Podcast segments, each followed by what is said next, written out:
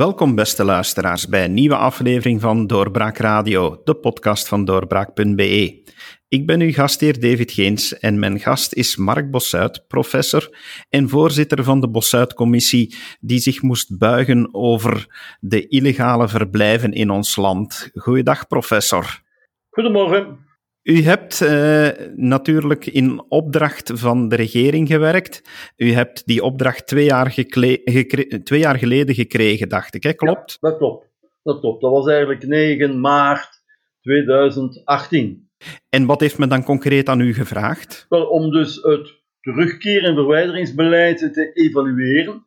Dus een commissie die is vooral samengesteld uit, ik zou zeggen, degenen die verantwoordelijk zijn voor dat beleid. Dat wil dus zeggen, de directeur-generaal van de dienst Vreemdelingenzaken, de commissaris-generaal voor de vluchtelingen en de staatlozen, directeur bij uh, Fedazin, de directeur-generaal bij de federale uh, politie en de inspecteur-generaal van de federale politie en de lokale politie. En dan was er ook nog een vertegenwoordiger van de pilotenvereniging en van de luchtvaartmaatschappij. En men is bij u terechtgekomen omdat u uiteraard ook ervaring hebt uh, omwille van een van uw vorige posities. Ja, ik denk dat we, ik ben negen. Ik was de eerste commissaris-generaal voor de vluchtelingen en de staatlozen. Dat was van eind 1987 tot begin 1997. En ik heb ook daarna deze materie ben ik die blijven opvolgen. En wat is nu eigenlijk de probleemstelling? Vanuit welk probleem is men ertoe gekomen om deze commissie uh, samen te stellen? Och, het is in feite uh, in zekere zin een opvolgingscommissie van wat men noemt de commissies Vermeers. Dus er zijn twee keer een, een commissie geweest onder leiding van emeritus professor Dr. Etienne Vermeers. Uh, die hebben een eindverslag afgewerkt in uh, 1999 en 2005. en dus men dacht nu dat het nuttig was om een opvolgingscommissie te hebben. Daar werd al lang op aangedrongen. Uh, dat was uh, op komst. En dan heeft denk ik uh, de rel met de terugkeren van transitmigranten uit Sudan, heeft dat in een stroomversnelling gebracht. En heeft gezegd, ja, we gaan dat doen nu opnieuw, zo eens evalueren. Hoe verloopt dat terugkeerbeleid? wat zijn de probleempunten? En welke aanbevelingen kunt u gaan doen om daaraan te en wat zijn dan die probleempunten in het huidig beleid? Oh, ik zou zeggen, er zijn er, er, zijn er heel wat. En dus uh, we hebben onder meer, hoe zou ik zeggen, het hele proces van die terugkeer uh, ingedeeld in 24 uh, eh, stappen.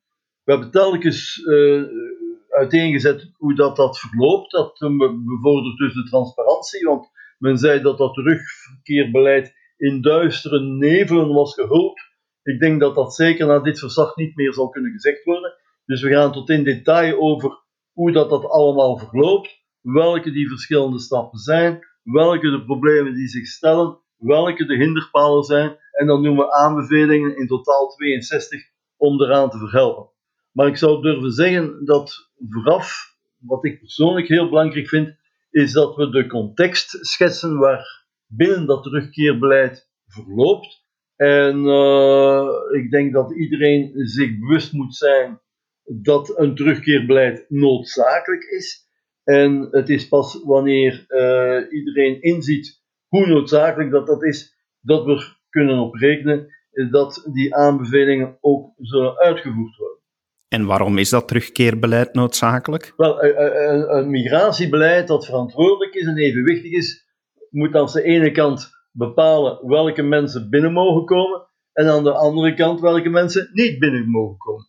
En ik heb in de tijd toen ik nog commissaris-generaal voor de vluchtelingen was altijd gezegd dat het geen enkele zin heeft om procedures te hebben om uit te maken wie in ons land mag blijven en wie niet in ons land mag blijven, als diegenen die niet mogen blijven, toch mogen blijven. Dus dan loopt dat migratiebeleid mank, dan loopt het op één pot. En dus uh, dat terugkeerbeleid is niet het gemakkelijkste van de hele zaak.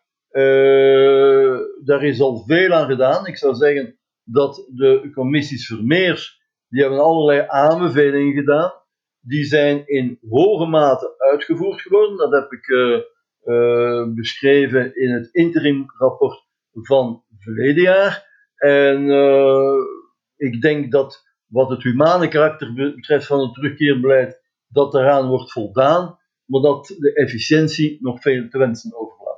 En wat bedoelt u dan net met die efficiëntie van? Wil dat zeggen dat we dat veel te weinig uh, consequent uitvoeren of dat er te weinig richtlijnen bestaan? Nee, richtlijnen zijn er genoeg, zou ik zeggen, maar uh, het consequent uitvoeren, dat laat wel wat uh, te wensen over. Ook omdat er van allerlei kanten gebrek aan medewerking is. Hè? Dus men blijkt er soms een sport van te maken, van het op alle manieren.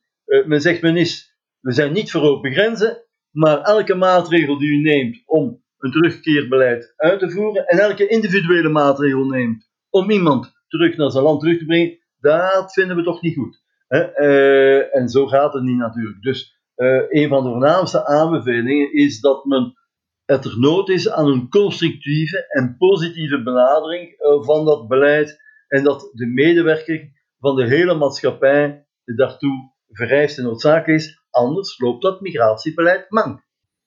Want, want uh, nu heb ik toch de indruk, als ik dat zo mag zeggen, is dat het, uh, be, dat het op dat punt beleid beperkt is tot een papiertje geven van u bent niet gewenst op ons grondgebied en dat het daar dan stopt. Of uh, zie ik het dan verkeerd? Ik vrees dat u dat niet zo verkeerd ziet. Uh, er is natuurlijk wel vooruitgang gemaakt, dat is onbetwistbaar. Ik denk waar het de laatste tijd aanzienlijk is verbeterd, is een terugkeerbeleid voor mensen in de gevangenis zijn. Daar werd ook niets aan gedaan. In de laatste jaren zijn er wel degelijk inspanningen gedaan. Ook de, dankzij, ik zou zeggen, de verenigde inspanningen van enerzijds de toenmalige staatssecretaris voor asielbeleid en anderzijds de minister van Justitie, is men erin geslaagd van dat in hoge mate te verbeteren. Maar ja, dat is een beperkt aantal, al is het wel mensen die we nu echt absoluut niet in ons land wensen.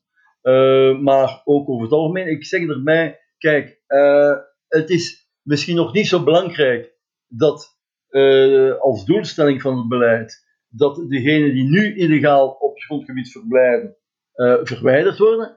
Maar als dat niet gebeurt, voelen steeds meer en meer mensen zich geroepen om naar ons land te komen, ook al hebben ze daar geen toelating voor gekregen. En wordt het probleem altijd maar groter. Dus om het probleem moet aangepakt worden en daarom is het onontbeerlijk dat wie niet vrijwillig verdwijnt, niet vrijwillig terugkeert, dat die uh, gedwongen wordt om, om terug te keren. En we stellen trouwens vast dat als men weet dat als men niet vrijwillig vertrekt, men gedwongen zal worden vertrekken, dan is het aantal dat bereid is van vrijwillig te vertrekken veel groter dat gedwongen vertrek. Ja, ik denk toch dat als we de media volgen, dat we kunnen vaststellen dat het daar ook mank loopt. Van wat zijn daar de grootste problemen momenteel? Oh, ik, ik, ah, wel, ik, ik, ik, zou zeggen, er zijn van allerlei problemen. Hè. Dus eh, er is er één uh, waarvan ik al melding gemaakt heb uh, vorige woensdag. Dat is het probleem van de woonsbetreding. Vroeger zei men, ze bevinden zich in een toestand van een inbreuk op de wetgeving bij heterdaad. En dus de politie mag daar binnentreden, mag die oppakken en uh, die mogen dan verwijderd worden. En men heeft gezegd, ja, maar dat is toch geen goede basis. Hier en daar zijn er rechtscolleges die daar moeilijkheden rondgemaakt hebben. En dan hebben de minister van Binnenlandse Zaken en de minister van Justitie gezamenlijk besloten om een wetsontwerp in te dienen die uh, in die woonsbetreding voorzag en een tussenkomst voorschreef van de onderzoeksrechters. De onderzoeksrechters waren daar niet gelukkig mee. Ze zeggen we worden hier een stempelrechter voor iets dat alleen maar een administratieve maatregel betreft. Uh, er is weerstand geweest in het parlement en men heeft dan besloten, ah, we gaan dat uh, aan de eerste minister doorschuiven en die moet dat dan maar oplossen. En dat, sindsdien is daar niks meer mee gebeurd. Dus daarom hebben wij wat dat betreft uh, gezocht naar een oplossing. We zijn daarvoor in dialoog gegaan, of proberen te gaan, enerzijds met het college van procureurs-generaal, anderzijds met de Vereniging van Onderzoeksrechters. Het college van procureurs-generaal is daar niet op ingegaan. Ze hebben als wij een voorstel hebben geformuleerd gezegd dat ze dat niet goed vonden. Maar uh, echte medewerking hebben we daar niet gekregen.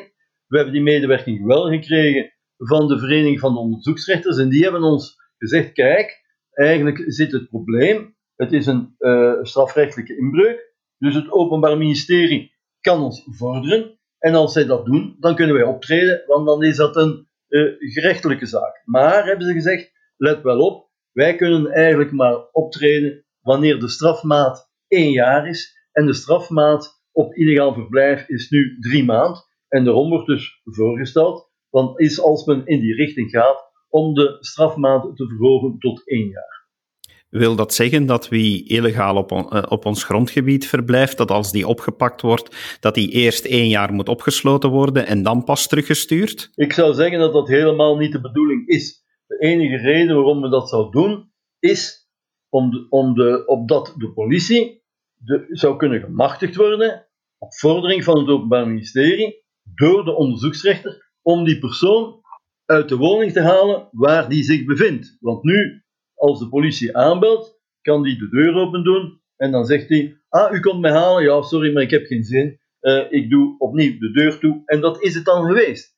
Dat lijkt mij in een rechtsstaat een onaanvaardbare situatie. Daaraan moet iets gebeuren.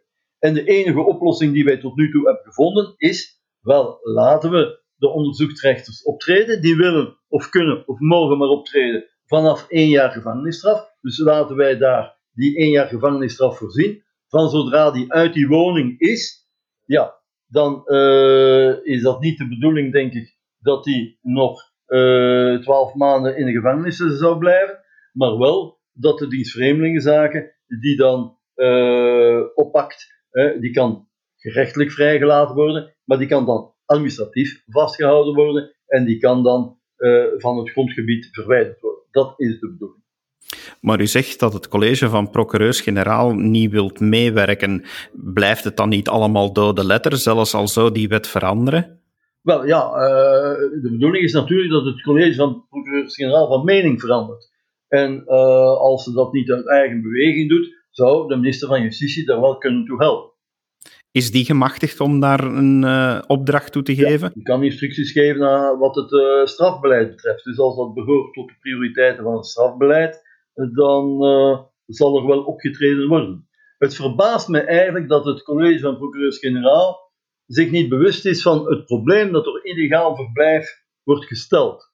Nochtans zijn er heel wat personen in illegaal verblijf die in de gevangenis zich bevinden zijn er heel wat die handelingen stellen die strafbaar zijn. Dus dat het een reëel probleem is, kan mijns inziens toch moeilijk ontkend worden. Gaat men dan niet gaan beweren dat België een stuk minder menselijk gaat optreden tegenover de sans-papier? Ja, ik weet niet uh, waaruit die menselijkheid bestaat. Ik zeg, menselijkheid bestaat volgens mij niet uit het laten voortwoekeren van uh, mistoestanden. Een illegaal verblijf dat leidt tot heel wat uitbuiting. Hè. Hoe kan men in godsnaam uh, illegaal hier overleven? Ik heb iemand gevonden en die zei erover: er zijn uh, vijf middelen om uh, als illegaal te overleven. Men kan bedelen, men kan leven van de vrijgevigheid, men kan aan sekswerk doen, men kan criminele activiteiten ondernemen en men kan aan zwartwerk doen. Dat is toch geen uh, aanbevelingswaardige situatie.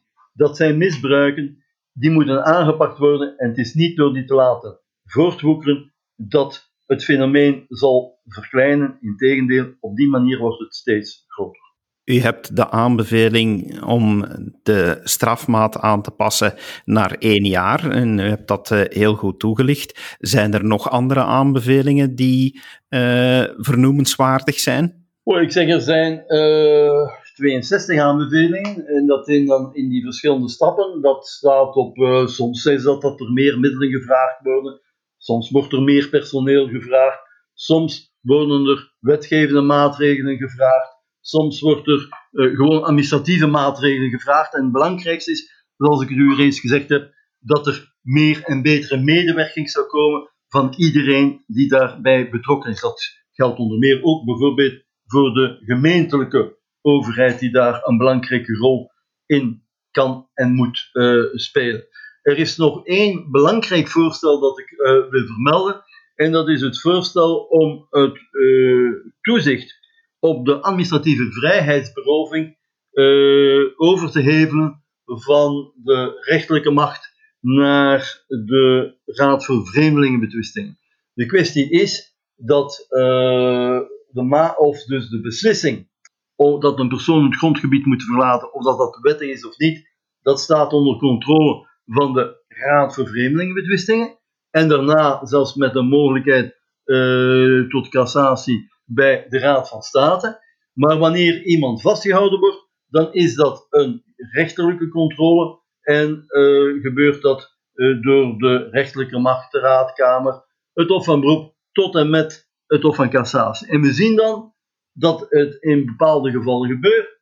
Dat is dat de rechterlijke macht ook nog eens gaat gaan kijken of dat die maatregel tot verwijdering wel verantwoord is. Dat is een duplicatie en dat gebeurt dan door rechters die daar niet mee vertrouwd zijn, die daar niet in gespecialiseerd zijn, in tegenstelling tot de vreemdelingenrechters, de 54 vreemdelingenrechters van de Raad voor Vreemdelingenbetwistingen, en bedenken dat die overheveling, die we reeds hadden voorgesteld in het interimrapport, maar die nu ook werd gesuggereerd door de procureur-generaal bij het Hof van Cassatie, dat dat een goede maatregel zou zijn. Er zijn er ook problemen, ook juridische problemen. Ook daar heeft het college van procureurs-generaal uh, gezegd dat dat uh, uh, niet te doen is en dat daar juridische problemen zijn. Het voornaamste juridisch probleem is artikel 144 van de grondwet dat zegt dat betwistingen over burgerlijke rechter, rechten moeten beslecht worden door de gewone rechtbanken en de politieke rechten niet. Nu, ik denk dat die bezwaren overkombaar zijn, omdat uh, het uiteindelijk zal afhangen van de rechtspraak van het Grondwettelijk Hof. En dat het Grondwettelijk Hof reeds heeft gezegd, wanneer het ging over de erkenning van de status van vluchteling, dat het een politiek recht is, omdat dat nauw verbonden is met het verblijf op het grondgebied. En ik denk dat met diezelfde redenering, aangezien die vasthouding een uh, bijzaak is bij de hoofdzaak, de verwijdering, dat dat op dezelfde manier uh, kan behandeld worden door dezelfde rechter. We denken dat dat een belangrijk voorstel is dat uh, zou kunnen uh, de zaken ook wat meer laten vooruitgaan. Een van de grote problemen, dat heb ik al aangehaald in het interimverslag, dat is dat men altijd maar opnieuw procedures instelt. Hè? Dus men vraagt een eerste keer asiel aan, en dan een tweede keer en een derde keer, en sommige vragen tot tientallen keren uh, asiel aan, en dan moet altijd een nieuwe beslissing overgenomen worden. Of men vraagt uh, in het land te mogen blijven, want men heeft ontdekt dat men ziek is. Of men zegt dat men in het land wil blijven, want uh, de kinderen gaan naar school en we zijn hier nu al zo lang in het land. En zo verder. Dat zijn allemaal nieuwe procedures die worden opgestart. Die moeten worden afgehandeld vooraleer men tot de verwijdering kan overgaan. Maar ook op dat punt uh, zou een beetje moeten ingegrepen worden om dat soort van uh, misbruik te beperken. Dus eigenlijk zegt u, het is een humaner beleid wanneer we meer duidelijkheid uh, verschaffen, ook aan degenen die uh, eigenlijk, ja, de betrokkenen zelf, de, de mensen zonder papieren, voor hen is het humaner als alles duidelijker wordt uh, en dat er minder met hen kan gesold worden. Ja, ik denk dat dat zo is. En ik denk dat het nog meer zo is voor degenen die er nog niet zijn, maar die overwegen om naar hier te komen.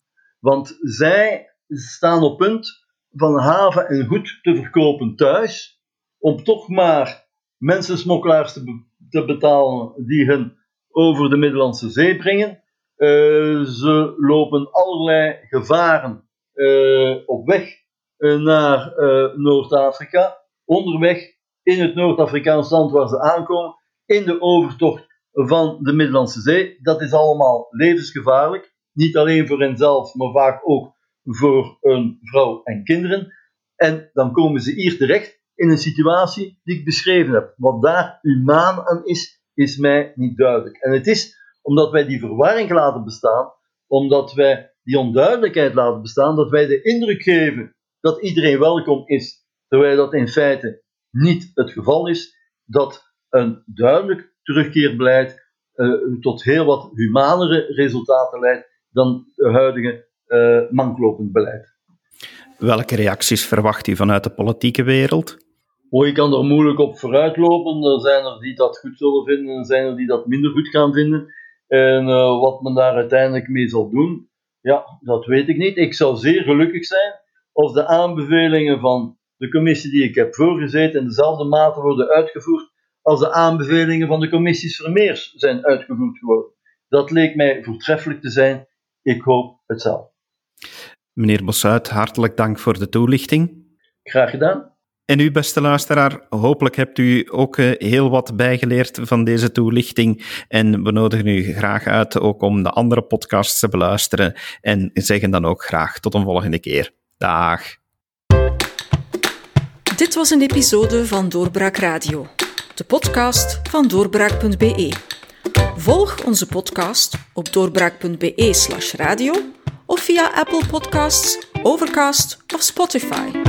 Bezoek ook onze website op doorbraak.be en steun ons door een vriend te worden van Doorbraak.